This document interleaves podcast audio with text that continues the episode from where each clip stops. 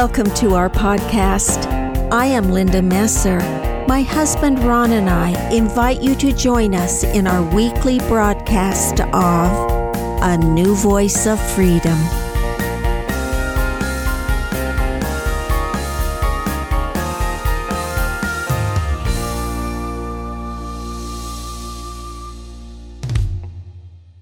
Welcome to season four of A New Voice of Freedom, written by Ronald Keith Messer. This podcast is taken from a series of books written under the banner In Defense of Christianity. Podcast 147, Argument for the Existence of God, Episode 4, is entitled God and the Existence of Absolute Law. As recorded in the last podcast, in The God Delusion, Mr. Richard Dawkins makes the following statement.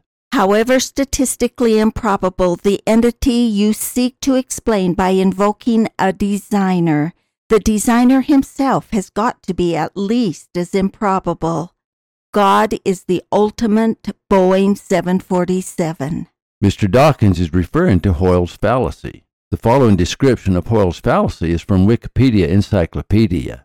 The junkyard tornado, sometimes known as Hoyle's fallacy, is an argument against biogenesis, using a calculation of its probability based on false assumptions as comparable to a tornado sweeping through a junkyard might assemble a Boeing 747 from the materials therein, and to compare the chance of obtaining even a single functioning protein by chance combination of amino acids to the solar system full of blind men solving Rubik's cubes simultaneously.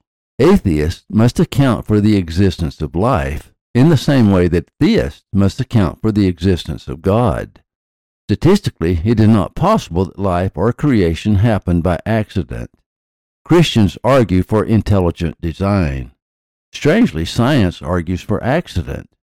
Christians do not feel they need to prove the existence of God, for faith is extra metaphysical. That is to say, it is outside of physics or outside of science. God simply cannot be proven or disproven by the scientific method. To put it another way, no one, theist or atheist, scientist or non scientist, can prove or disprove the existence of God. Christians claim that to perceive God, one must have the testimony of the Holy Ghost, which appeals to the heart rather than to the mind. It is often referred to as having spiritual eyes. Things of the Spirit can only be discerned by the Spirit. Let's turn to the writings of Paul in 1 Corinthians 2. But as it is written, Eye hath not seen, nor ear heard, neither hath entered into the heart of man the things which God hath prepared for them that love him. But God hath revealed them unto us by his Spirit. For the Spirit searches all things, yea, the deep things of God. For what man knoweth the things of a man, save the Spirit of man which is in him? Even so, the things of God knoweth no man but the Spirit of God. Now we have received not the Spirit of the world, but the Spirit which is of God, that we might know the things that are freely given to us of God. Which things also we speak, not in words which man's wisdom teacheth, but which the Holy Ghost teacheth, comparing spiritual things with spiritual. But the natural man receiveth not the things of the Spirit of God, for they are foolishness unto him, neither can he know them because they are spiritually discerned. But he that is spiritual judgeth all things, yet he himself is judged of no man. For who hath known the mind of the Lord, that he may instruct him? But we have the mind of Christ. When Christ was on the earth, thousands of people saw him, but only a few saw him as the Messiah because they did not see him with spiritual eyes or with the eyes of faith or by the witness of the Holy Ghost. The same claim is made for the other senses. For example, Christians use the phrase still small voice to describe the whisperings of the Holy Ghost. In 1 Kings 19 we read, And he said, Go forth and stand upon the mountain before the Lord. And behold, the Lord passed by, and a great and strong wind rent the mountains, and brake in pieces the rocks before the Lord.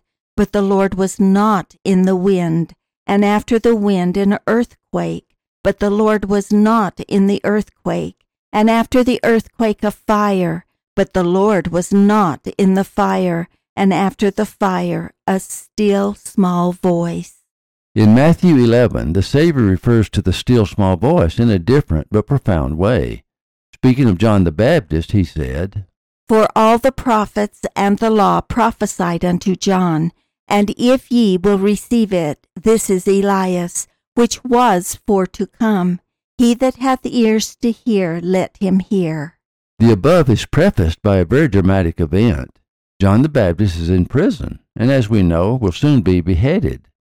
John sent his disciples to Jesus, and they asked him the following Now, when John had heard in the prison the works of Christ, he sent two of his disciples and said unto them, Art thou he that should come, or do we look for another? Jesus answered and said unto them, Go and show John again those things which ye do hear and see. The blind receive their sight, the lame walk, the lepers are cleansed, and the deaf hear, the dead are raised up, and the poor have the gospel preached to them. John had ears to hear. And likewise, the whispering of the Holy Ghost is all the proof that any true disciple of Christ needs. But everyone must hear it for himself or herself. Many witnessed the miracles of Christ, but did not believe he was the Messiah. Jesus knew that John the Baptist, who understood the prophecies relating to Christ, would see his miracles through spiritual eyes, for he offered no other proof that he was the true Messiah. Still, the existence of God and the existence of life must be accounted for. In this podcast, I do not attempt to prove anything, for as I stated, I do not believe the existence of God is provable or disprovable by argument or by science. One must find out for himself or herself such intimate knowledge as a personal relationship with God. I can bear my testimony that I know God exists, and though I have heard the still small voice many times, just as many of you have. I believe that he speaks to every one of his children, whether they have ears to hear, that is between them and God. However, in this podcast, I am going to be bold enough to offer my opinion of how and why God must exist. In other words, I wish to address the paradox of the existence of God. For me, intelligent design is the only explanation for the existence of life on earth. Science, a master of the scientific method, reveals the mysteries of the earth and temporal law. However, science knows nothing about God and cannot be trusted with their opinions about God, as I shall try to prove. Their arguments quickly deteriorate into hubris, which I find to be the primary fault of the book The God Delusion, written by a devout atheist, Richard Dawkins, a book that purports to disprove the existence of God. Passionate atheism, just like passionate religion, often causes one to lose objectivity, and their arguments quickly fall into fallacies. Fanaticism is as much a danger to science as it is to religion. The following statement by Mr. Dawkins suggests that he doesn't have enough distance between him and his subject to treat it objectively. The God of the Old Testament is arguably the most unpleasant character in all fiction, jealous and proud of it a petty, unjust, unforgiving control freak, a vindictive, bloodthirsty ethnic cleanser, a misogynist, homophobic, racist, infanticidal, genocidal, filicidal, pestilential, sadomasochistic, capriciously malevolent bully. You can find in the Bible anything you look for, but the above statement is too silly to take seriously. Mr. Dawkins appears to have put aside his white scientific coat and put on the white collar of the woke religion. His religion is atheism. It does explain partially why a man of such talent allowed so many contradictions in his argument. The loss of objectivity always leads away from the search for truth. My advice to anyone is to seek truth, not science, not religion, not support for a burning cause. Causes often lead to fanaticism, where the ends justify the means. Seeking truth is the only safety. I take my motto from the words of the English poet Clough Play no tricks on thy soul, O man. Let fact be fact, and life the thing it can. However, science actually gives us an insight into why, or I should say how, God exists in the first place. But before I continue, there are four assumptions that I must ask you to accept as irrevocable, absolute, and unchangeable. Assumption 1 Something can never come from nothing. Assumption 2 All things are made of matter and energy. Assumption 3 Matter and energy cannot be created or destroyed. Assumption 4 Even God will not violate the three laws above. There are many other assumptions we must make, such as even miracles cannot violate law, and all blessings are predicated upon law, and all creations of God, such as planets or galaxies, or even kingdoms of heaven, etc., are governed by a complete set of laws. And to understand those kingdoms, we must understand the laws of those kingdoms. But the four laws above are sufficient for my argument accounting for the existence of God. Ostensibly speaking for the scientific community, here's how Mr. Dawkins explains first cause for the origin of life. The origin of life only had to happen once. We therefore can allow it to have been an extremely improbable event, many orders of magnitude more improbable than most people realize, as I shall show. And here's how Mr. Dawkins explains first cause for life on Earth. Natural selection works because it is a cumulative one way street to improvement. It needs some luck to get started, and the billions of planets anthropic principle grants it that luck. As you can see, Mr. Dawkins gives no real explanation. According to his theory, life happened by accident, and natural selection needs luck to get started. How is that acceptable as a scientific explanation? Effectively, it says Science has no idea how life began. Mr. Dawkins has no argument because science has no logical explanation for the existence of life. It cannot be found using the scientific method by science, which deals with mortal matter only. Mortal matter is subject to entropy. It is ironic because fundamental to science is the law that matter and energy cannot be created or destroyed. In other words, matter and energy are self existent and eternal. That opens the door wide for an understanding of the existence of life and the existence of God. It is a short leap from the concept that matter and energy cannot be created or destroyed to the concept that the essence we call life or consciousness or intelligence, which must also be made of matter and energy, cannot be created or destroyed. In other words, intelligence self exists. There is no other working explanation for the existence of life but self existence. When considering that something can never come from nothing, and all things are made of matter and energy, it follows that intelligence must be made of matter and energy. Not all matter and energy are the same, and not all matter and energy are reducible. Science deals only with reducible matter and energy. Therefore, they draw their conclusions about God and the origin of life from reducible matter, and that is their strength and their weakness. They may deal brilliantly with temporal things, but they know nothing of spiritual things. They understand temporal laws only, but not spiritual laws. Science is confined to temporal laws, and temporal laws only govern temporal matter. They have no power over spiritual laws. That means there are two kinds of matter and energy that which is reducible and that which isn't. All living things have a spirit made of irreducible matter. It is the spirit that gives life to the physical body.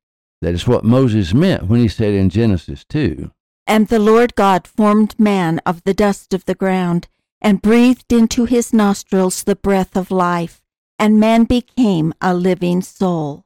Only the physical body was made from the dust of the ground. The breath of life was the immortal spirit placed in the physical body to give it life. That spirit contained life, and intelligence, and consciousness. Only then did Adam become a living soul. We all have that spirit in us. The physical body dies, but our intelligence, Our consciousness, our spirit, our life doesn't. It continues to live and will live forever, carrying all the memories of life on earth. At death, the body goes back to what David called the dust of death. But the spirit continues to live. It cannot die, for it is made of eternal, immortal matter too refined to see with the naked eye. I revert to my original claim. Science can never prove or disprove the existence of God. No matter how many laws science discovers, a creationist can always say intelligent design was behind it. It is very annoying to atheists. It reminds me of a short story I once read. Unfortunately, I don't remember the author, but the story was very clever. One boy told his friend, I can make you do anything I want. The boy challenged him, but every time he acted, his friend said, I made you do that. Finally, in frustration, the boy angrily punched his friend in the nose. The friend calmly retorted, I made you do that. I may also add that science can never prove or disprove their theories of first cause. They would be more credible if they stayed focused on the scientific method and abstained from declaring as true any theories they cannot prove through the scientific method. The only possible solution is implied in the four assumptions or laws stated above.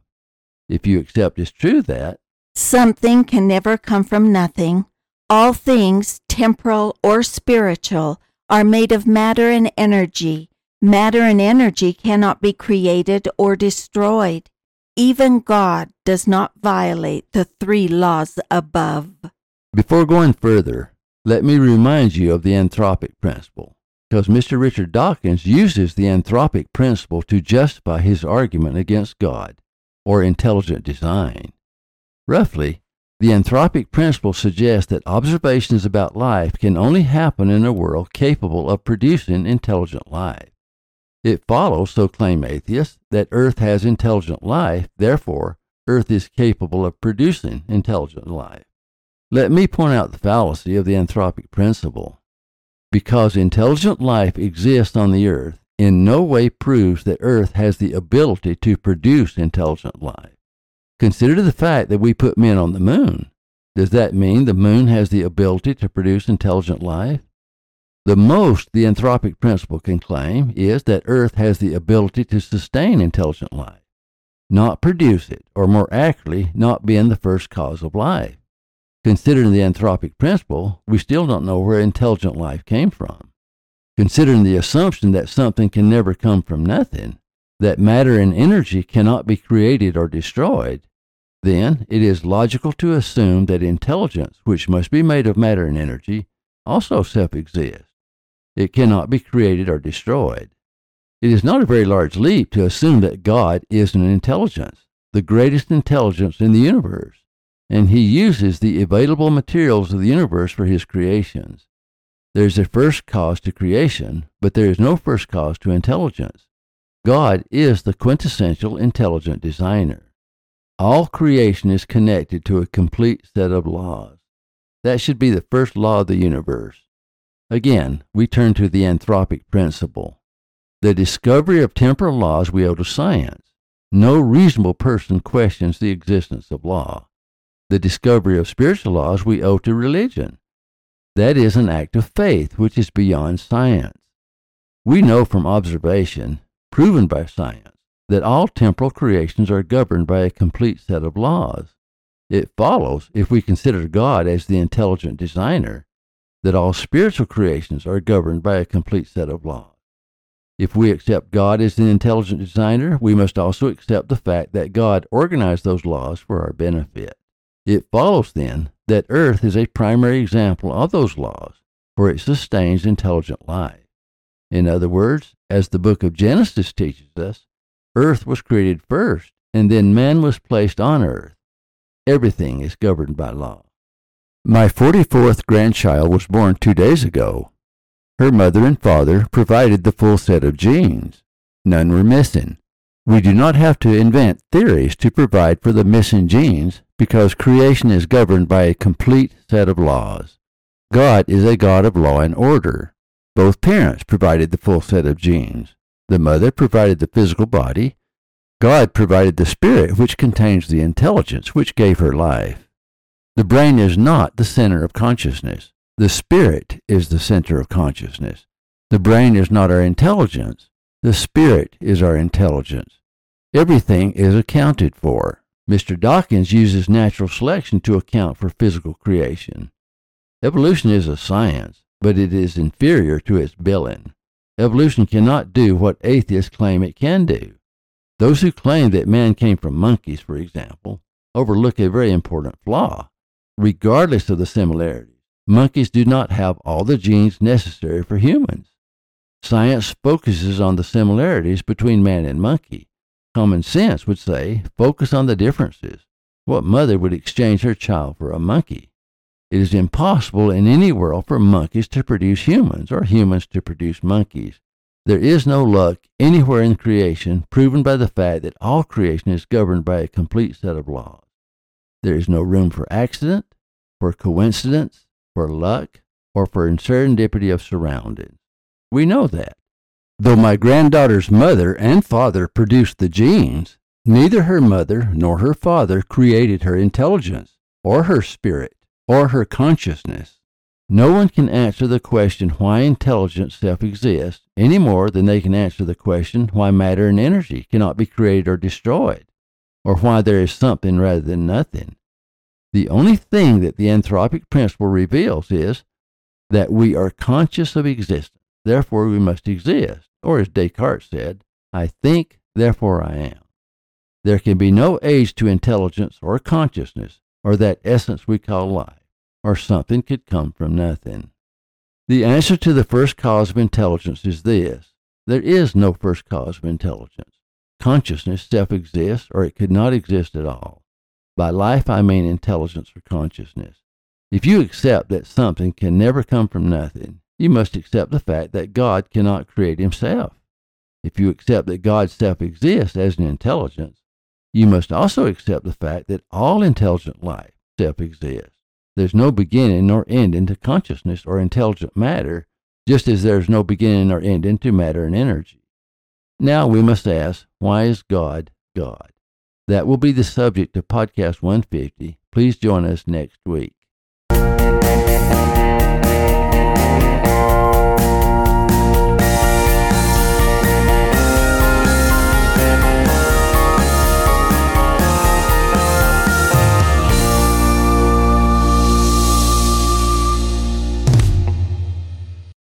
Thank you for listening. Watch for our next podcast.